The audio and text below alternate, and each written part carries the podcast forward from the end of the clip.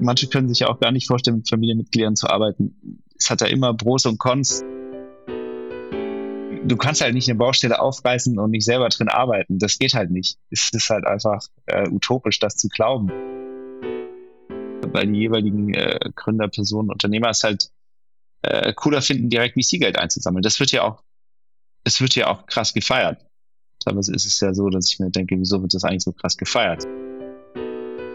Hab das Problem, dass mein Kopf äh, sich schwer tut abzuschalten. Hm, ich würde auch sagen, das, das, das ist was, was ich wahnsinnig gerne hätte. Ähm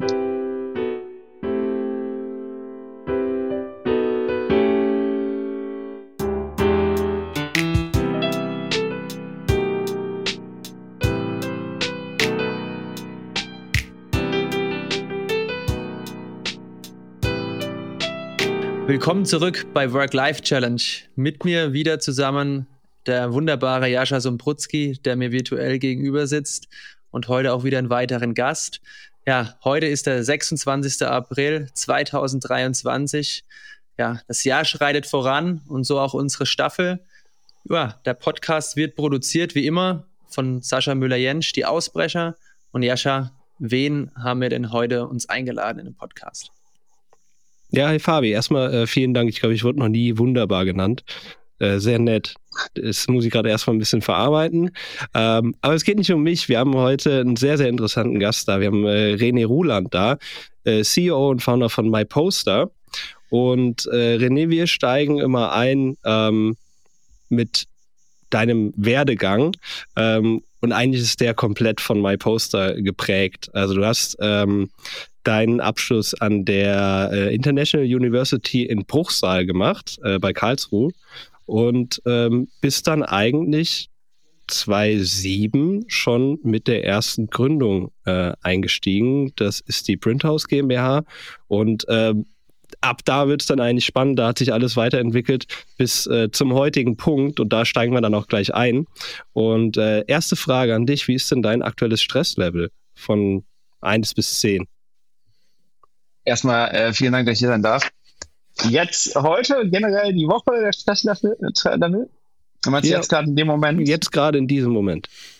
Oh, Skala 1 bis 10, äh, wenn ich hier sitze mit euch, vielleicht 4. Okay, du bist ja ähm, auch ein Typ, was man so lesen kann, was du erzählt hast. Ähm, definitiv mit Stress vertraut, äh, hat es auch schon diverse körperliche Symptome ähm, über, über deine Karriere. Ähm, ich glaube, ich habe von sieben Hörstürzen gelesen. Äh, ja. Wann war denn da der letzte? Der ist zum Glück schon länger her, sonst äh, äh würde ich Ärger mit meiner Frau kriegen. Ich glaube, der letzte war so ungefähr 2016 oder 17 zum Glück. Also schon, schon fünf, sechs Jahre her. Und würdest du sagen, hast du es zu dem Zeitpunkt wie, wie war das? Hast, hast du es einfach ausgeblendet, deinen Stress, oder hast du es gar nicht so wahrgenommen und da hat der Körper dann irgendwann gesagt, hier, hallo, ähm, René, hier, ich bin auch noch da? Nee, ich habe das wahrgenommen, habe ich das schon. Ich habe da einfach drüber gearbeitet. Und irgendwann okay. hat der Körper halt gesagt, drüber arbeiten geht nicht mehr und hat angefangen, mir so ein paar Zeichen zu geben. Und eins davon war mit Sicherheit, äh, bei mir waren es immer Hörstürze. Oder mhm. Bandscheibenvorfälle, je nachdem. Vorfälle? Und, äh, Vorfälle auch. ja, leider. Wie viele hast du da auch mitgezählt? Nee, aber das waren bestimmt fünf. Oha. Ja gut, also ich hätte da schon mehrfach, glaube ich, äh, richtig was zu hören bekommen zu Hause. äh, wann, wann war denn, ähm, also 2016, wo stehen wir denn da genau in deinem Werdegang unternehmerisch?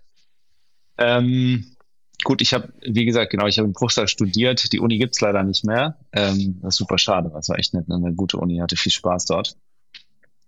Ähm, ich habe mich ja direkt nach dem Studium selbstständig gemacht, habe dann ähm, andere Sachen gemacht. Also ähm, bin dann, habe die MyPoster gegründet 2010 und 2016 war es so, dass wir eigentlich fast über dem Berg waren, würde ich mal sagen, äh, soweit ich mich erinnern kann mit der MyPoster. Das heißt, wir hatten halbwegs genügend Aufträge, um es am Leben zu halten und der Cashflow war halbwegs, ich sage mal halbwegs, weil es hat dann schon ein bisschen gedauert, aber so halbwegs gesichert. Und daher war es, glaube ich, die, der ganz heiße Ritt war sozusagen durch 2016, 17. Und ähm, wie war das 2007, die erste, die erste Gründung? Also was, was war die erste Idee? Ähm, weil für mich hängt das alles irgendwie zusammen, was du so die ganze Zeit gemacht hast ab 2007.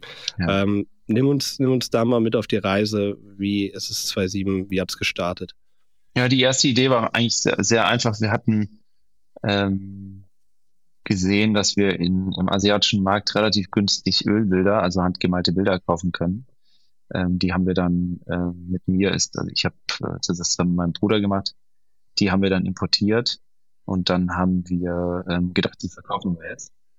Dann haben wir angefangen mit so Pop-up-Stores. Das hat absolut überhaupt nicht funktioniert. Ähm, und dann haben wir gedacht, okay, jetzt haben wir die ganzen Bilder. Wie kriegen wir die sonst los? Und dann bin ich tatsächlich, ähm, habe ich Kaltakquise gemacht und habe die aus dem Auto raus verkauft, aus dem Kofferraum. 2007, 2008, 2009. Ähm, einfach ja, bin zu Möbelhäusern gefahren oder zu kleinen ähm, Einrichtungshäusern, äh, Bild unterm Arm, bin ich reingelaufen und habe gefragt, ob sie die kaufen wollen. So hat es angefangen. Also schon Vertrieb, so. Voller Vertrieb, Vollgas. ja, Vollgas, kalt. Ist das auch heute noch deine, so deine Kernexpertise? Vertrieb? Ja. Ähm, naja, gut, dadurch, dass wir ein E-Commerce-Unternehmen sind, haben wir sozusagen ja den Vertrieb im Online. Aber ich mache schon gerne Vertrieb, ja.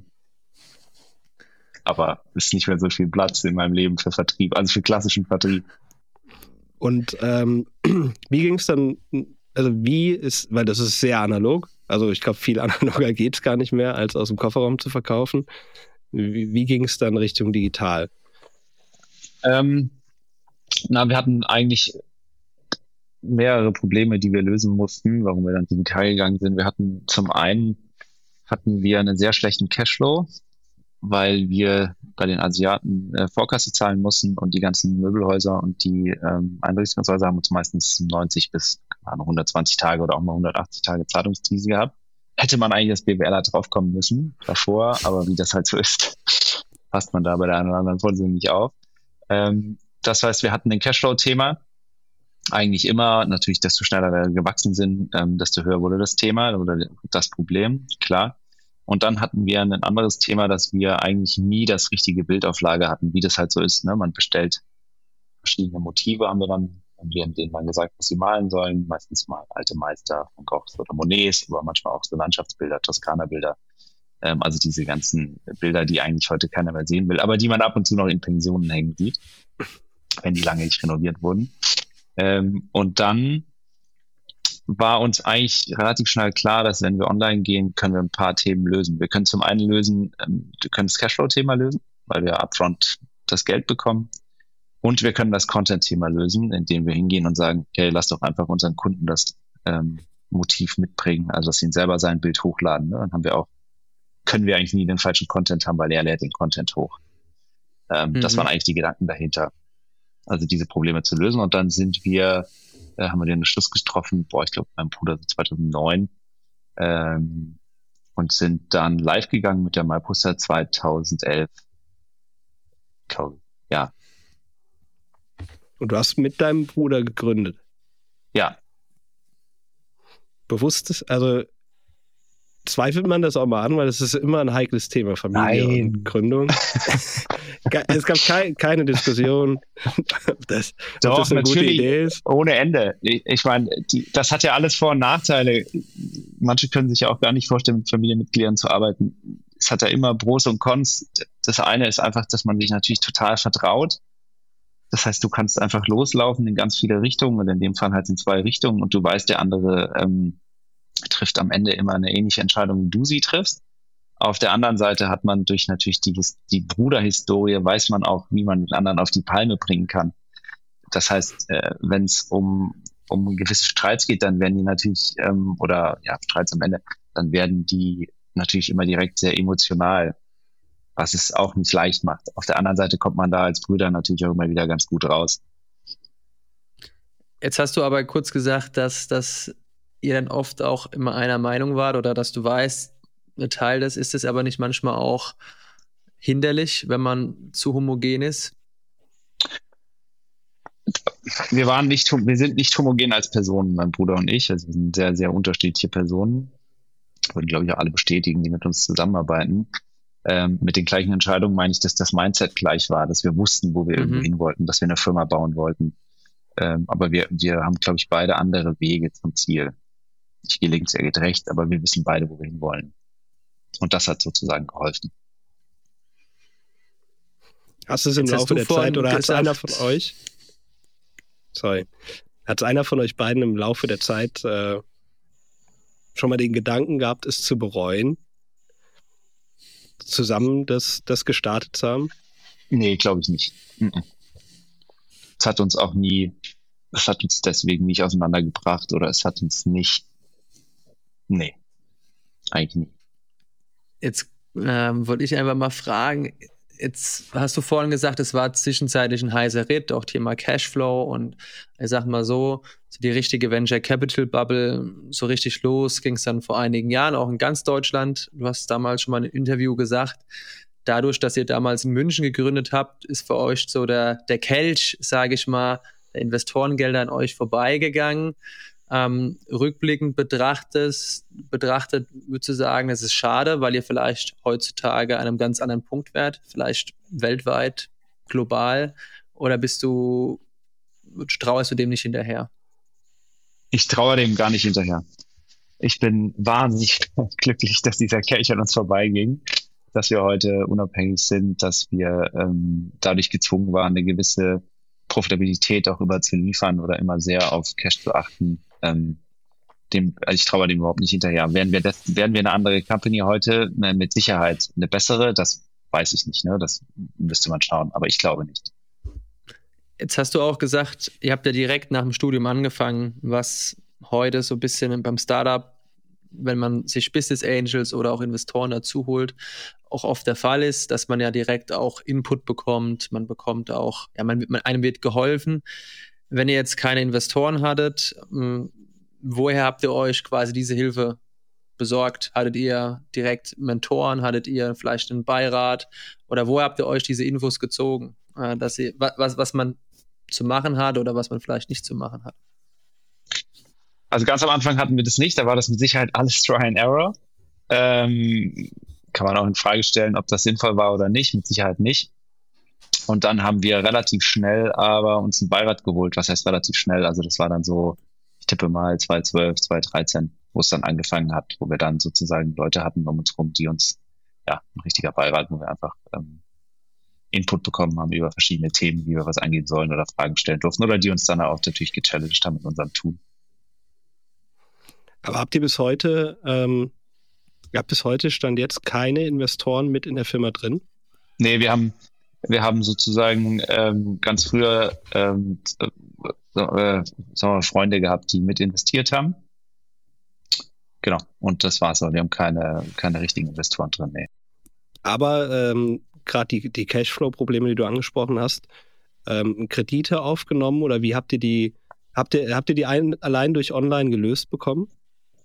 Also wir haben wir haben schon relativ früh, also 2010, äh, dadurch, dass wir ähm, sind ja ein sehr softwaregetriebenes E-Commerce-Unternehmen, aber wir haben auch eine Produktion. Das heißt, wir alle Artikel, die wir verkaufen, stellen wir auch selber her. Das heißt, wir haben relativ früh natürlich ähm, damals schon 2008, 2009, wo wir auch noch einen Handel beliefert haben, also einen Großhandel, haben wir angefangen, eine Maschine zu kaufen, selber herzustellen.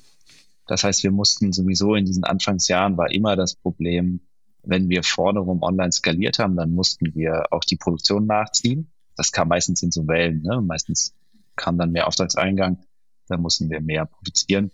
Und so hatten wir ähm, von vornherein brauchten wir Banken, weil diese Maschinen heutzutage geleast werden, relativ teuer, so große Maschinen.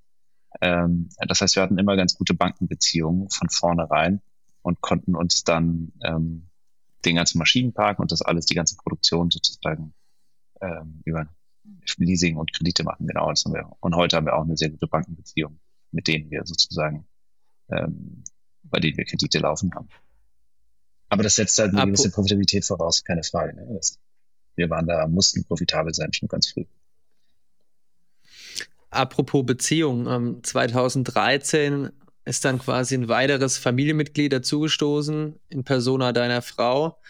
Ähm, wie hat sich da dann, sage ich mal, die Zusammenarbeit verändert? Jetzt um einfach mal die provokante Frage zu stellen, arbeitet man lieber zusammen mit dem eigenen Bruder oder mit der Frau? Es war klar, dass die kommt. Äh, die kann ich nicht beantworten. Ähm, mal so, mal so, je nach Fragestellung.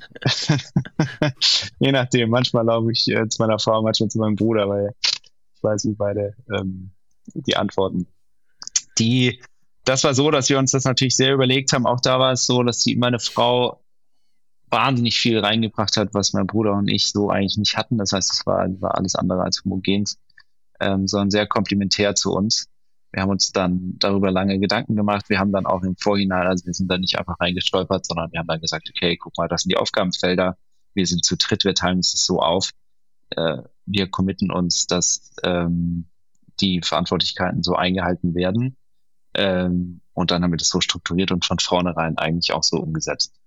Anders kann ich es mir jetzt auch nicht vorstellen. Also es muss schon ganz klare Aufgabengebiete sein. Und ich glaube, die Firma muss eine gewisse Größe haben, so dass man dann auch jeder in seinem in seinem mal, Ballpark ähm, auch äh, Handlungsfähigkeiten hat, Handlungsspielraum hat.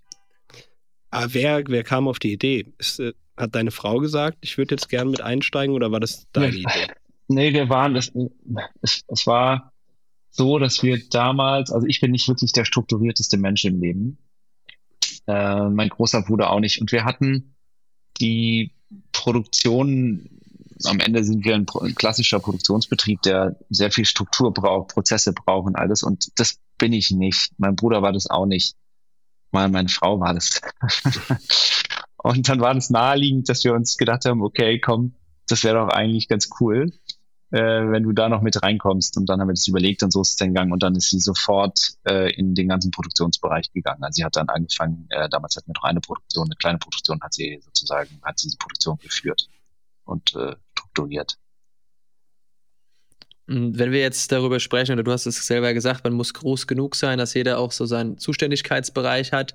Wie sieht denn heute deine aktuelle Rolle aus? Hm, ich mache, ähm, also wir sind ja, wir haben so eine kleine äh, Holding drüber, eine MyPoster-Gruppe, und dann haben wir ja äh, fünf Marken. Also wir haben äh, MyPoster, wir haben äh, Unique, wir haben Kartenliebe, wir haben Art Photo Limited und dann haben wir unsere eigene Produktionsgesellschaft äh, Printhouse. Und das ist gut aufgeteilt. Also ich mache operativ bei der MyPoster selber noch was mit. Da führe ich noch äh, unseren CTO und den, äh, den Kreativbereich.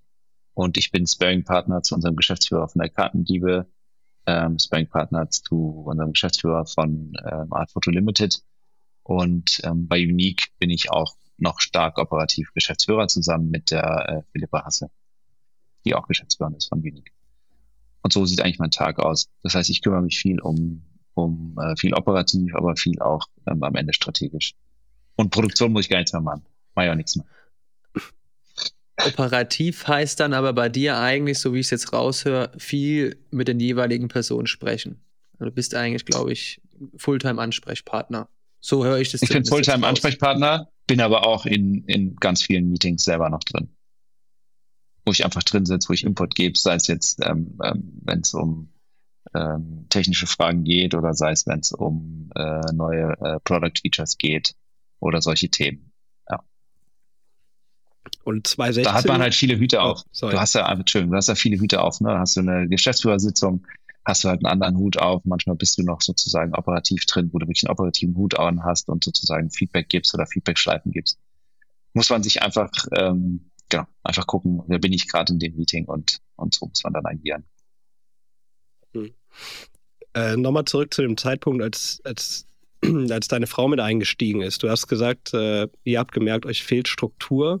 Ähm, hm zu dem Zeitpunkt von wie vielen Mitarbeitenden sprechen wir da? Wir sind, glaube ich, heute bei 350, wenn ich richtig informiert bin.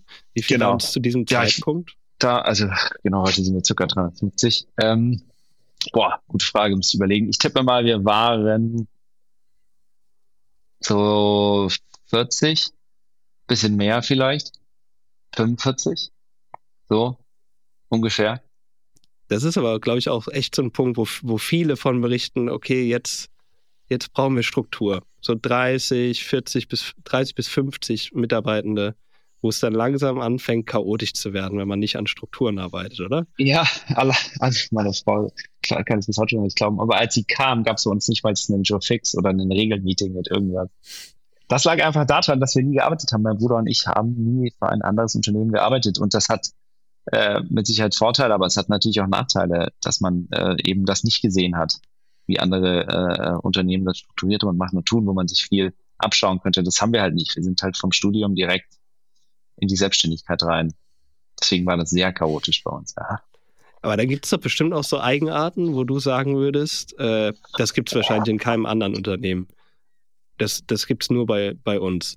Da ist irgendwas von diesem Chaotischen noch heute noch da? Nee, zum Glück nicht. Sonst hätten wir keine 350 Mitarbeiter. Sonst würden die uns alle verlassen. das wäre dann meine nächste Frage. Also, weil der Sprung, der ist ja krass, in dieser Zeit auf, auf 350 Mitarbeitende zu skalieren. Ähm, Gab es so einen Turning Point, irgendwo, wo du gemerkt hast, okay, jetzt hat es Klick gemacht, jetzt können wir, jetzt können wir wachsen? Aber wir sind immer gut gewachsen, ähm, tatsächlich. Äh, wir sind ähm, eigentlich von Jahr zu Jahr gut gewachsen und wir haben die Mitarbeiter dann sukzessive aufgebaut. Also wir hatten jetzt nicht, ähm, es war immer, die sind eigentlich immer mitgewachsen, im Umsatz gewachsen. Ja, es war jetzt nicht so, natürlich hast du irgendwann gemerkt, also wir haben gemerkt, gut, als Unternehmer bist du ja immer unglaublich naiv, das heißt, du glaubst ja immer an deine Idee, gehst ja gar nicht davon aus, dass du irgendwie scheitern könntest. Aber wenn man so realistisch drauf schaut, glaube ich, ähm, oder würde ich sagen, dass es so nach drei, vier Jahren äh, Gründung mal gewusst hat, das heißt so 2014, 15, wo man gemerkt hat, okay, äh, das scheint ganz, das müsste eigentlich funktionieren.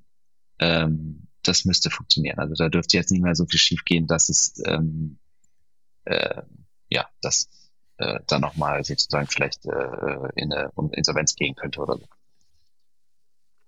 Gab es denn Punkte, also gab es nie den Punkt, dass du es mal hinterfragt hast, weil ich kann mir vorstellen, jetzt ohne Investoren von vornherein drin, man wird jetzt auch nicht die Welt verdient haben. Ähm, und du machst das jetzt schon eine sehr, sehr lange Zeit. Und gab es mal einen Punkt, wo du gesagt hast, eigentlich ist es das nicht unbedingt wert? Das verdient, genau, ich am Anfang gar nichts. Ich, ich habe sogar in der Gründungsphase, meine Frau hat damals bei einem großen Automobilhersteller in München gearbeitet auf dessen Gehalt ich auch gelebt habe und äh, ähm, die Firma mit aufgebaut habe. Ähm, boah, gute Frage. Nein, ich glaube nein. Ich, ich, ich, glaube, da hilft mir die Naivität als Unternehmer, dass ich einfach davon ausgehe, dass es klappt. Ich habe da ein sehr, sehr tiefes Urvertrauen äh, in, in mich. Das hört sich vielleicht komisch an, aber das, ich glaube, das muss man auch haben als Unternehmer. Das haben wir doch alle, oder? Wir gründen, weil wir davon ausgehen, dass es klappt. Wir stehen morgens auf, weil wir davon ausgehen, dass wir das hinkriegen. Äh, und, und alles, wenn wir von außen Zweifel hören, das treibt uns doch noch nur mehr an. Sind wir mal ehrlich. Na gut, aber ne, Thema Familie, irgendwann, wenn es, wenn es dann irgendwann nicht explodiert, sagen wir mal so, dann verzichtet man schon auf sehr, sehr viel. Und vielleicht gibt es da irgendwann ein Ablaufdatum, wo man sagt so, da bin ich bei dir, aber dadurch Jahre. total bei dir. Aber dadurch, dass wir immer gut gewachsen sind, hatten wir natürlich nicht so einen Grund daran zu zweifeln. Ne? Wenn du jetzt stagnierst und du merkst, okay, du kommst auch nicht weiter, ähm, und man darf ja nicht vergessen, dass wenn man das jetzt schon eine Weile macht, dadurch, dass man wächst, kann man sich ja dann auch wiederum, ähm, bekommt man ja immer neue Aufgabengebiete, man wächst ja auch als Mensch, als Person. Und so geht's ja dann immer vorwärts. Und so geht ja dann auch äh, äh, das, das Gehalt geht ja auch vorwärts. Ähm, von daher, ähm, wenn das nicht der Fall ist, glaube, wenn das Wachstum nicht kommt und du irgendwann merkst, dass, dass es nicht so zündet, wie du dir vorstellst, ähm, dann ja, ich glaube, dann, dann bleibt, dann ist es halt so, ne? Ich glaube, da, da geben dann viele auf. Was heißt auf, die geben auf? Vielleicht war es dann auch einfach keine gute Idee. Oder der Markt hat es nicht hergegeben oder wie auch immer. Falsches Timing, wie auch immer. Falsches Timing, tausend Gründe, ja. Was ich mich jetzt noch frage, weil du das jetzt auch schon zweimal erwähnt hast und auch in einem anderen Interview, wo du auch gesagt hast, es hat uns sehr genutzt, total naiv anzufangen. Was hm. mich jetzt interessiert ist, wie viel von dieser Naivität ist denn immer noch da? Weil ich kann mir vorstellen, Alles. auch jetzt als Alles. Ich bin wahnsinnig naiv. Also. Kannst du da mal ein Beispiel ich, geben? Also wir haben ja zum Beispiel Unique gekauft äh, vor anderthalb Jahren und ähm, wir schreiben, wir schreiben das Ganze, also wir schreiben, wir machen ja ein neues Geschäftsmodell draus und wir schreiben jetzt schon seit über einem Jahr Software und wir schreiben noch ein bisschen in einem relativ großen Team. Und auch da, da, gu da gucken Leute drauf und sagen, Wahnsinn, mit welcher Aktivität oder mit welcher, äh, mit welchem Glauben äh, du oder ihr daran geht, ähm, zu sagen, das wird am Ende funktionieren. Das, das, ich habe mir ist das immer, ich habe das zum Glück immer behalten. Ich bin da auch sehr dankbar, dankbar für. Ich bin da nicht so der Typ, der da zweifelt. Zweifelt einfach nicht. Das heißt quasi, irgendwelche, sage ich mal, MA-Berater, Beraterinnen haben eigentlich gesagt, du, lass die Finger davon.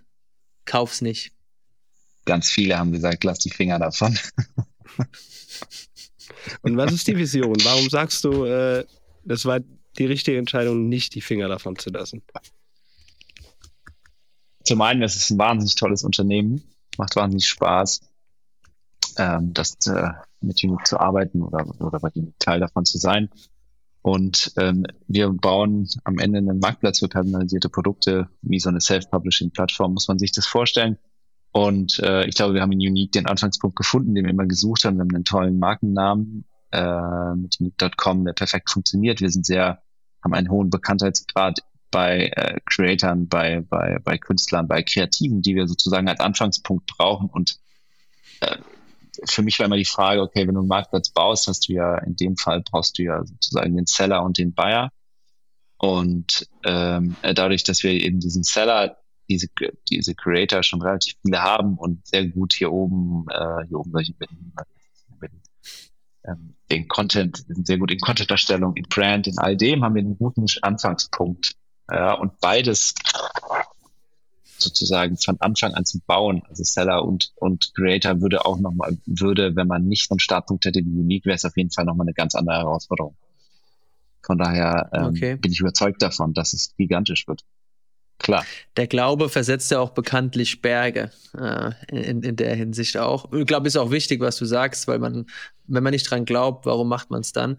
Was du vorhin auch gesagt hast, was ich spannend finde, was ja eher das Resultat ist, ihr seid ja jedes Jahr gewachsen. Also es ging jedes mhm. Jahr immer ein Stückchen besser.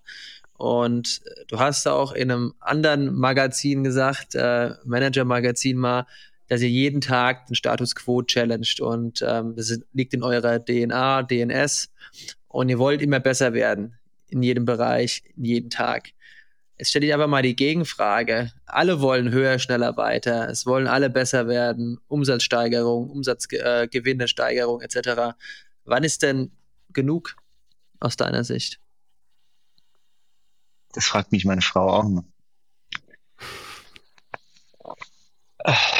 ich, ich weiß es nicht, wann genug ist. Ich glaube, solange du als Unternehmer ähm, einfach diese intrinsische Motiv Motivation hast, dass du glaubst, du, da kann auch was gehen und du, du kommst ja oftmals von dem einen Geschäftsmodell ins nächste Geschäftsmodell.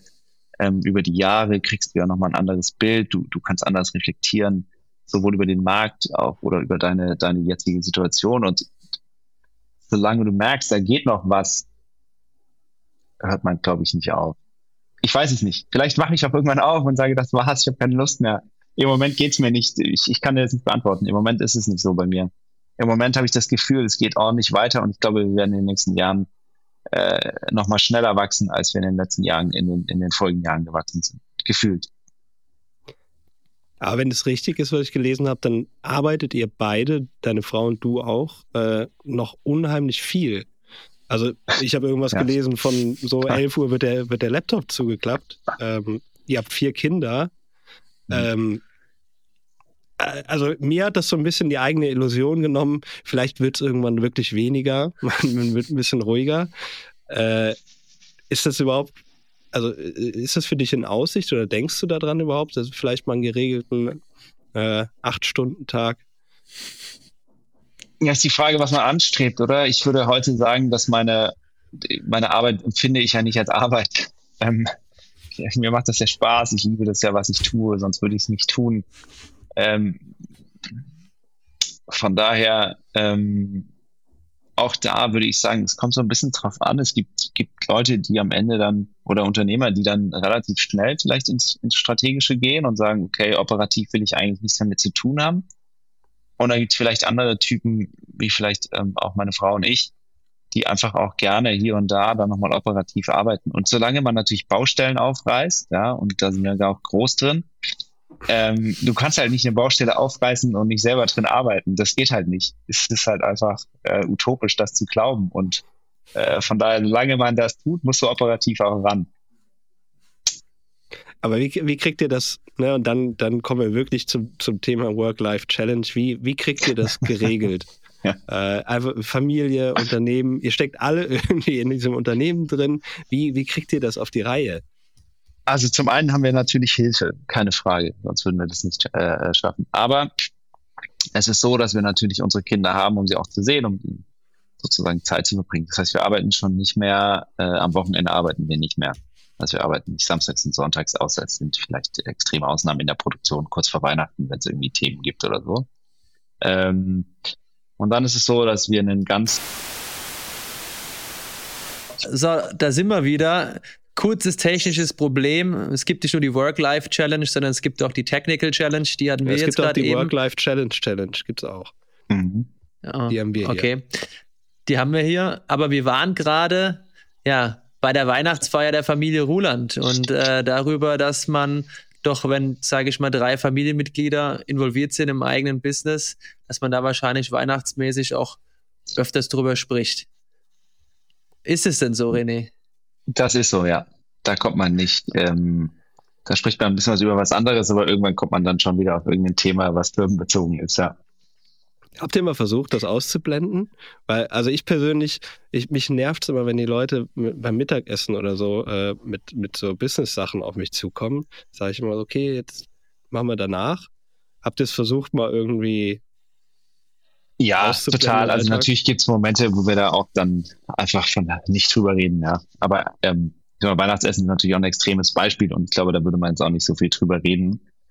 Ähm, nichtsdestotrotz muss man, trotz muss man ja auch sagen, das ist ja für uns dann auch wie so ein, ja, das macht ja Spaß, wie so ein Hobby. Da geht man halt noch mal ein bisschen tiefer rein und vielleicht geht man noch mal in, tief, in Themen rein, in die man äh, sonst vielleicht gar nicht so im Alltäglichen reingeht. Oder man geht, ist vielleicht dann auch noch mal in einer anderen Stimmung und kann noch mal anders drüber reden. Mhm. Hat ja auch noch mal, hat ja manchmal auch noch mal Vorteile. Kennt ja, glaube ich, jeder von uns. Manchmal gehen Themen auch einfacher von der Hand, wenn sie in einer anderen Umgebung besprochen werden, als wenn sie jetzt in einem Meetingraum besprochen werden. Der klassische Break, den man dann mal hat. Würdest du aber auch sagen, ist es weil wenn man, sage ich mal, mit seinem Bruder und seiner Frau zusammenarbeitet oder auch in dieser Dreierkonstellation, dann hat man ja nicht diese typische professionelle Distanz, ähm, die, normaler, die man normalerweise vielleicht zu Geschäftsführungskollegen hat. Äh, würdest du sagen, an, an welchen Stellen ist es manchmal ein Problem oder ist es eher befruchtend, sowas nicht zu haben?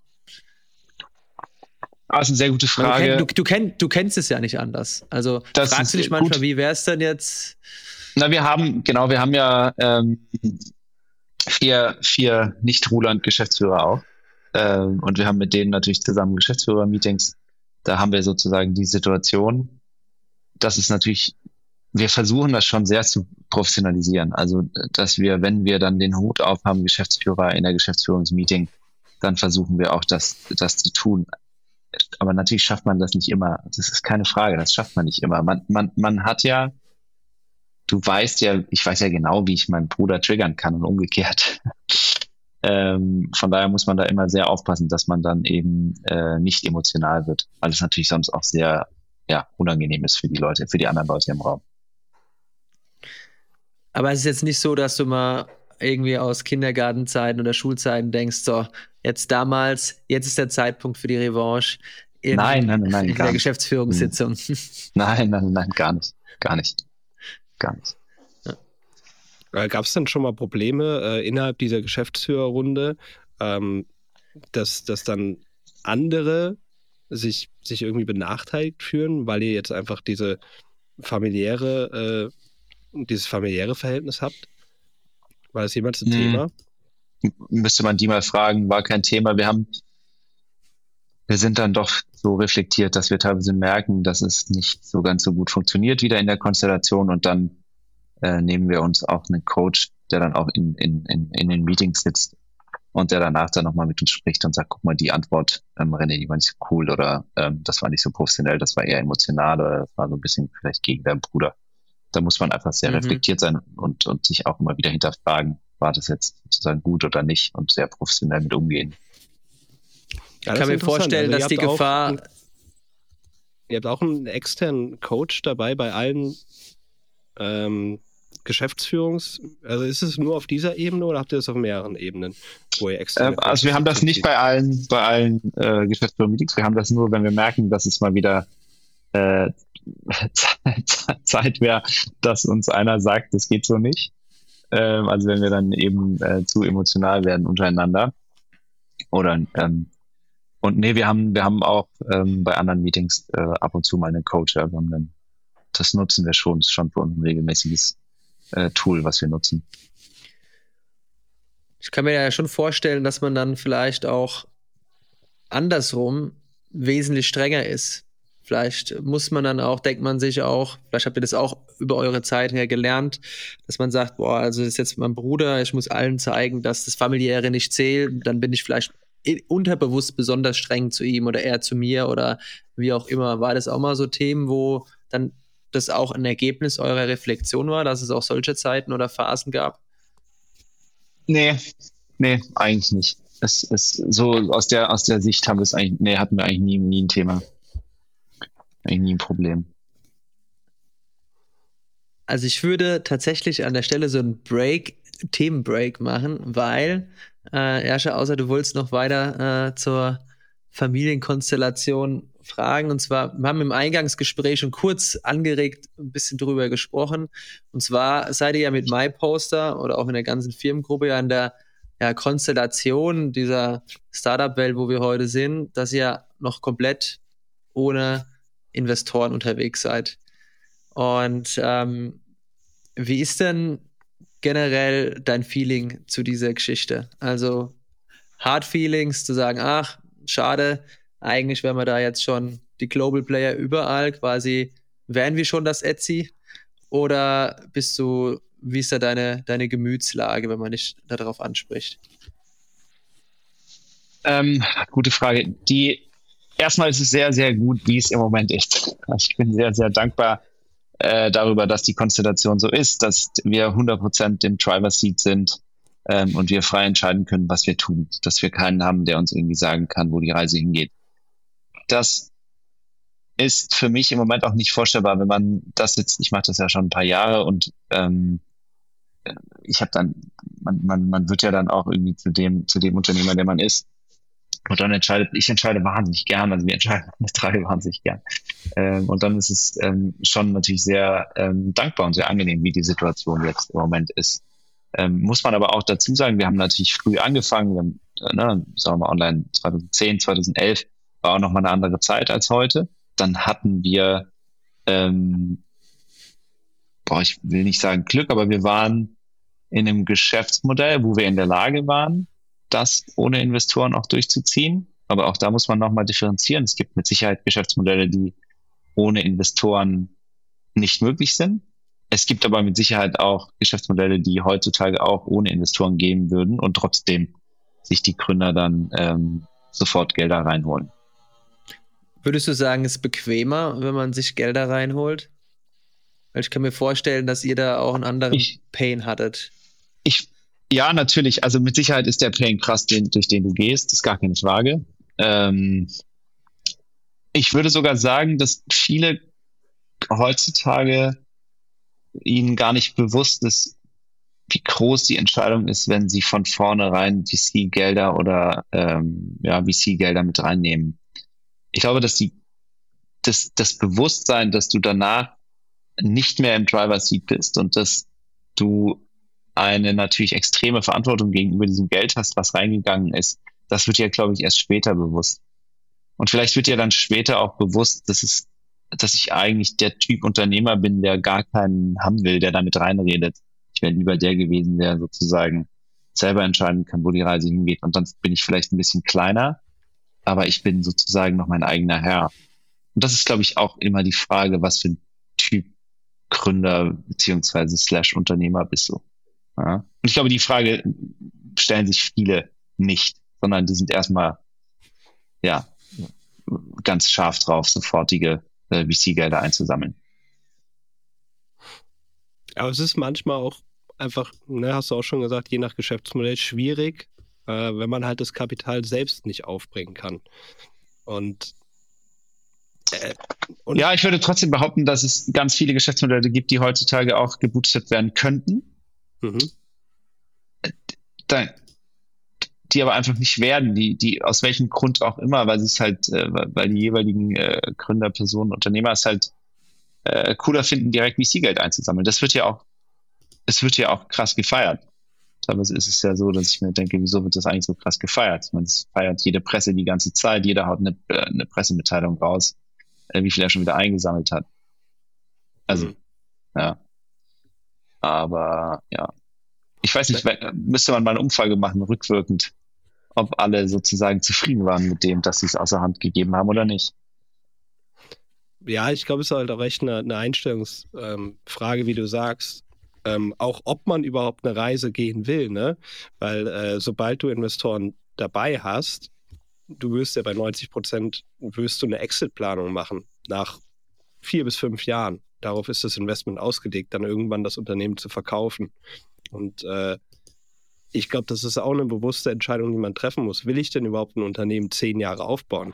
Das ist ja heutzutage gar nicht mehr, also ist nicht mehr on vogue. Nicht, ich ich treffe es nicht so häufig an. Also, als ich gesehen habe, okay, zwölf Jahre ist schon eine Strecke, die man schon auch länger durchziehen oder? muss. Ja, ist eine klasse Strecke.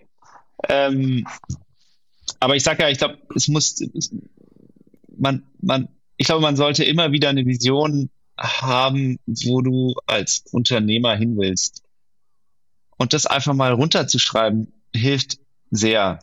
Das einfach jeder mal runterschreibt, okay, wo will ich eigentlich in fünf Jahren stehen oder will ich in sieben Jahren stehen? Und was steht denn dann da drauf?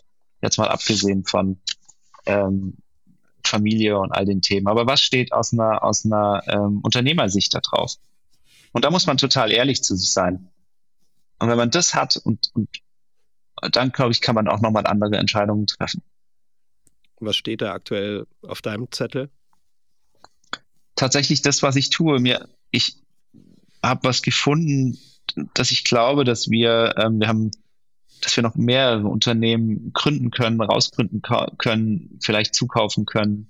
Ähm, und mir macht es Spaß. Mir macht es einfach Spaß, Unternehmen zu entwickeln. Mir macht es Spaß. Mir macht auch Unique wahnsinnig viel Spaß.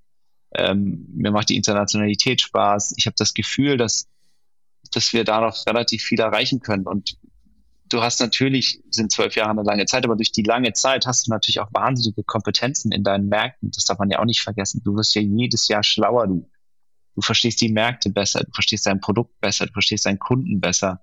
Das heißt, exponentiell wirst du natürlich auch besser. Das heißt, ähm, die, dieser Marathon lohnt sich halt eben auch wenn ich heute so drauf gucke, sage ich, okay, und es ergeben sich immer wieder neue Chancen. Wenn du dann sehr softwaregetrieben bist wie wir, ähm, wir haben jetzt sozusagen eine große Plattform gebaut, auf denen wir die Unternehmen draufdoggen, dann merkst du, boah, hast du Chancen, du könntest jetzt eigentlich noch da reingehen, da reingehen, da reingehen. Und das, das macht mir total viel Spaß. Würde es mir jetzt nur Spaß machen, die ganze Zeit äh, eine Mal Poster ähm, zu führen, würde ich dir auch sagen, nein. Aber solange das Ding halt, äh, solange das wächst und solange man sich entfalten kann und Unternehmer sein kann, ist es einfach, für mich finde ich das das Geilste. Natürlich das heißt, brauchst du Profitabilität, du brauchst einen anständigen Cashflow, du, du, du brauchst wahnsinnig, äh, du brauchst die geilsten Mitarbeiter, ein tolles Team, du brauchst Menschen, die deine Vision teilen, du brauchst Leute, die genauso verrückt sind wie du, ja, um, um, um zu gewinnen. Das heißt aber auch, du bist so ein bisschen wie Pippi Langstrumpf, du gestaltest dir dann deine Unternehmerwelt, wie sie dir gefällt. Also im Endeffekt sagst du, okay, jetzt mein Poster werden wir jetzt zu monoton und äh, ja, jetzt suche ich mir neue Reizpunkte. Ich kann sie noch nicht so 100% gestalten, wie ich will, aber ja, mit Sicherheit. Das sind die Baustellen, die man dann aufreißt als Unternehmer und um die man sich dann auch kümmern muss. Ich glaube, mein Poster wäre mir nicht jetzt zu monoton, wenn ich es jetzt drei, vier Jahre machen muss, aber wenn du es jetzt zehn Jahre machst, so wie ich es jetzt gemacht habe, dann natürlich, dann, dann ist es schön, wenn man einfach ein anderes Aufgabengebiet geht oder andere Produkte oder anderen Markt oder andere Geschäftsmodelle. Ich wollte nochmal auf, ähm, auf, die, auf die Stressfrage zurückkommen. Mhm. Da sind wir eingestiegen ähm, und über die Reise hast du jetzt eine beachtliche Zahl auch an, äh, an körperlichen Symptomen gesammelt. Ähm, du hast gesagt, 2016 war der letzte Hörsturz. Ähm, grob. Grob, 2016 war der letzte Hörsturz. Äh, es sind halt so viele anscheinend, dass es schwierig ist, da, da mitzuhalten ähm, oder mitzukommen. Was hast du denn konkret geändert, dass es dir jetzt hoffentlich körperlich einfach viel besser geht mit deiner Belastung? Hm. Zum, äh, genau, ganz viele Punkte. Also natürlich, ich habe früher noch, muss man sagen, das ist auch nicht eigentlich nicht lustig, aber ich habe wirklich sehr wenig auf meinen Körper geachtet. Das muss man sagen. Ich habe da einfach voll drüber gebügelt. Ähm, und ähm, das, das hat sich da natürlich irgendwann gerecht. Ich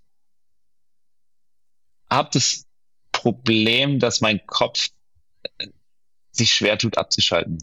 Hm, ich würde auch sagen, das, das, das ist was, was ich wahnsinnig gerne hätte. Ähm, ich wünschte, ich könnte manchmal einfach nach Hause gehen und diese Rüstung, ich nenne sie immer Rüstung, also die Unternehmerrüstung äh, abziehen und einfach nach Hause kommen und einfach zu Hause zu Hause sein und die Gedanken einfach mal ähm, eben in der Firma lassen. Da bin ich nicht gut drin. Das heißt, ich habe da unterschiedliche Methoden. Zum einen ist es natürlich ein No-Brainer, mache ich heutzutage viel mehr Sport als früher. Sport hilft mir einfach total, da runterzukommen. Ähm, dann habe ich äh, über die Jahre mit, mit Coaches verschiedene ähm, ja, Kopfübungen, die mir sozusagen helfen, da runterzukommen. Und so versuche ich eigentlich eine ganz gute Balance zu finden heutzutage. Und Hast man darf auch nicht vergessen, dass es einem, es geht uns besser. Es ist einfach, also viele dieser, dieser Themen, die man hatte, sind natürlich auch geprägt von, von krassen Phasen, von Phasen, wo man einfach Angst hatte, insolvent zu gehen, äh, Phasen, wo man kein Geld hatte, Phasen, wo man ähm, durchgearbeitet hat. Also ne, da kam natürlich dann auch sehr, sehr viel ähm, zusammen. Und heute sind wir ja halbwegs stabil. Jetzt, weil wir wollen ja auch selber was lernen, aber auch unsere Zuhörerinnen, ähm, hast du da vielleicht so ein, zwei Tipps, die du vielleicht zusammen mit einem Coach, die man jetzt allgemein als Übung sagen kann oder eine Sportübung, wo du sagst, hey, das hilft, weil ich ohne jetzt äh, genau drüber nachzudenken, kenne ich schon viele, denen es so geht wie dir, die auch immer bis zum Anschlag Gas geben und die dabei sich selber vergessen. Gibt es ja so einfach, ja, Quick Fixes, nenn ich es mal, aus dem Software-Slang. Ich habe leider noch keinen Quick-Fix gefunden. Beim Sport ist es bei mir so, dass ich wirklich ähm, am Ende das, das, das total kompensiere. Ich setze mich aufs Rennrad oder äh, irgendwo drauf und gebe da Vollgas und, und trete das eigentlich weg. am Ende des Tages.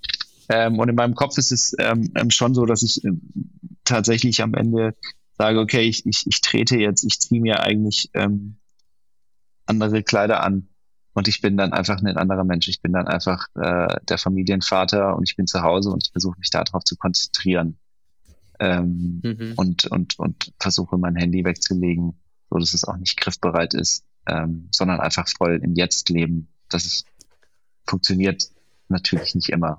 Ja. Statt der Gründersperre, statt der Kindersperre fürs Handy gibt es dann vielleicht die Unternehmersperre.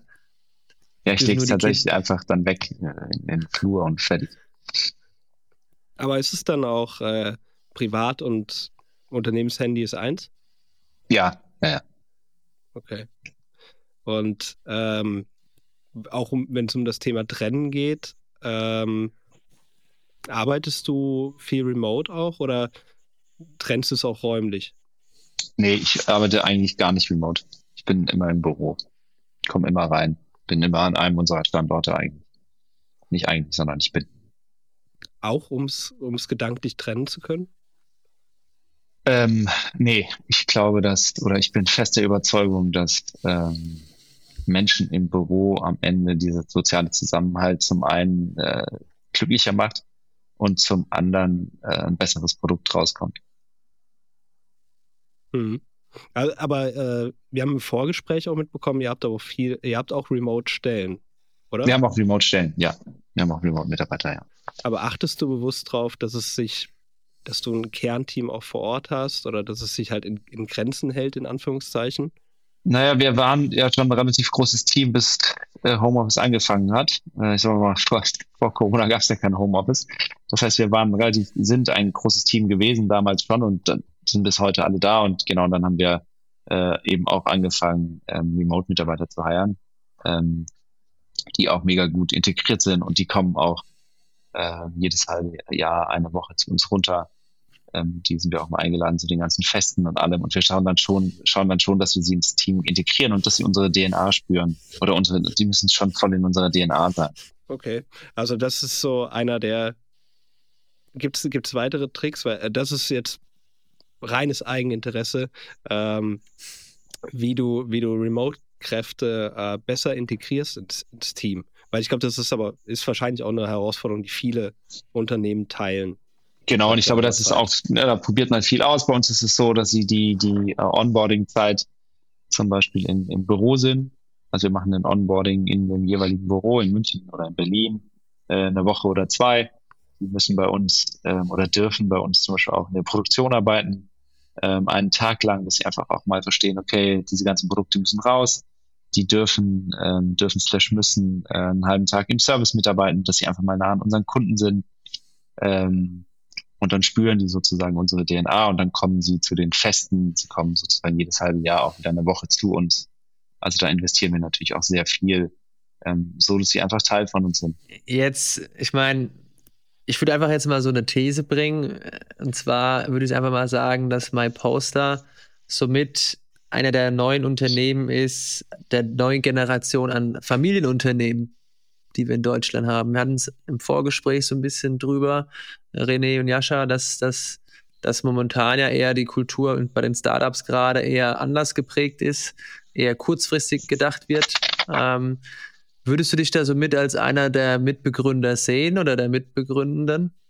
Vermisst du andere ähnliche Mitstreiter, die so denken wie ihr oder die so unterwegs sind wie ihr?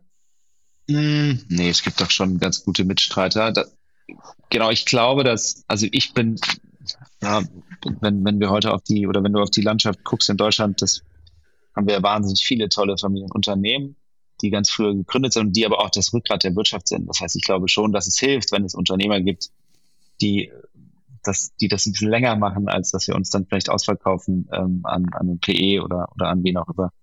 Ähm, aber sind wir sind wir, ja, weiß nicht, das muss ihr entscheiden, ob wir eine von denen sind. Ja. Das, das, ja. Vielleicht ganz kurzes Business-Bingo an der Stelle. PE ist kurz für Private Equity. Für die, die es vielleicht jetzt nicht wissen an der Stelle. Genau. Ja, nee, also war jetzt einfach mal, wollte, wollte, wollte dir etwas entlocken, aber ähm, ja, nee, das ist total so, dass, dass ich, ich, ich sage ja, dass, dass natürlich würde man sich das wünschen. Ich glaube schon, dass. Die Frage ich, ist vielleicht auch, braucht es das? Braucht es das wieder mehr vermehrt? Na, ich glaube, es braucht es schon. Ich glaube, es braucht es schon. Ich, zum einen äh, glaube ich, dass wir, dass du in so einem Unternehmen wie bei uns, das ist auch eine coole Mischung, wenn du nicht mehr so ganz Startup bist, aber du bist auch nicht, äh, wir sind ja weit weg von Konzernen oder irgendwie sowas. Wir sind eine ganz kleine Firma am Ende noch. Das heißt, wir haben diesen Spirit, aber wir haben auch äh, wir haben aber auch eine ganz klare Profitabilität. Wir haben, ähm, wir haben eine Stabilität. Äh, wir wachsen stark. Das heißt, wir haben immer ganz viele ähm, junge Menschen, die bei uns ähm, Verantwortung übernehmen dürfen, ähm, in, in disziplinarische Verantwortung oder fachliche Verantwortung. Das heißt, das sind ja auch, ähm, wie ich finde, auch hoch, hoch attraktive Firmen. Ja, und ähm, natürlich würde ich, ich, natürlich würde man sich wünschen, wenn, wenn nicht jeder immer direkt verkaufen würde. Na klar, gar keine Frage, glaube ich schon. Ich glaube auch, dass es für das Land gut wäre, das zu tun. Ja, weil das darf man auch nicht vergessen. Bei Private Equity sind ja ganz oft auch einfach ähm, Investoren, oft aus Amerika mit dabei, die dann ne, einen großen Teil des Kapitals aus deiner Firma schlagen. Und äh, für die deutsche Wirtschaft sicherlich nicht verkehrt, wenn sich ein paar Leute ein Beispiel an euch nehmen würden. Ähm, ja. Jetzt gerade äh, steht ihr auch bei bei 350 Mitarbeitern, ihr stellt ein wie verrückt, haben wir vorher festgestellt. ähm, wo, wo steht ihr denn in fünf Jahren? Wo wollt ihr denn da stehen als MyPoster? Ähm, 100, 100 Millionen äh, Euro knapp Jahresumsatz letztes Jahr auch noch dazu. Also super beachtlich. Ja. Naja, wie gesagt, wir werden weiter stark wachsen. Ich hoffe, wir wachsen schneller als die letzten Jahre. Das heißt, wo stehen wir in fünf Jahren? Hoffentlich irgendwie mal über 200 Millionen. Ähm, äh, vielleicht signifikant drüber. Ähm, haben, sind mit Sicherheit, äh, wir, vielleicht, wir wollen Marktführer werden mit MyPoster in ganz Europa für Fotoprodukte, dass wir dem näher kommen. Ähm, und werden vielleicht noch das eine oder andere äh, Firma selber gegründet haben oder vielleicht gekauft haben und einfach weiter wachsen, vielleicht nochmal internationalisieren, vielleicht nochmal ganz andere Märkte angucken. Ähm, Zum Beispiel ja. die MyPoster Fashion App oder ist das? Zum Beispiel. Aber ich glaube, nee, das überlassen wir lieber so hervorragenden Firmen wie Lande oder so, die, die, die können das gut. Alright. Dann wobei, wir haben immer noch eine, eine, eine, Abschlussfrage, aber die hast du vorhin schon mal so ein bisschen, ein bisschen beantwortet. Dennoch lassen wir dich da nicht vom Haken. Wie schaltest du denn jetzt, außer, sage ich mal, bei der Podcastaufnahme mit uns, wie schaltest du denn ab im Alltag? Was ist denn so dein, ja, dein deine gängige Methode? Mm, tatsächlich Sport wie ich gesagt habe, aber ich liebe auch Essen und Trinken. Also ich kann auch ähm, einfach, wenn ich schön essen gehe oder egal schön egal. Kochst du auch gerne? Ich koche gerne, ja. Ich koche sehr gerne, ja. Was ist gerade so dein, dein Gericht, was am häufigsten bei euch auf dem Herd steht, das von dir gemacht wird? Oh, äh, am liebsten esse ich tatsächlich Schmorgerichte. Meine Frau nicht so, aber ich schmor wahnsinnig gerne. Also ich äh, von wirklich von äh, von ähm, meinem Gulasch oder, oder auch äh, Bäckchen oder so. Das liebe ich. Ich liebe Schmorgerichte. Ja, kann ich den ganzen ah, Tag ja. essen. Ah, dann. Wir machen auch, wir machen auch bald einen Koch-Podcast. das, das, scheint, so, scheint so ein kleiner, kleines Unternehmer-Ding zu sein. Kochen? Äh, ja, ja, scheint irgendwie ein Ding zu sein. Kochen und Wein trinken, ja. Machen wir mal eine Kochshow draus irgendwann mal. Lösen wir Kitchen Impossible ab und dann äh, machen wir da so ein Ding draus.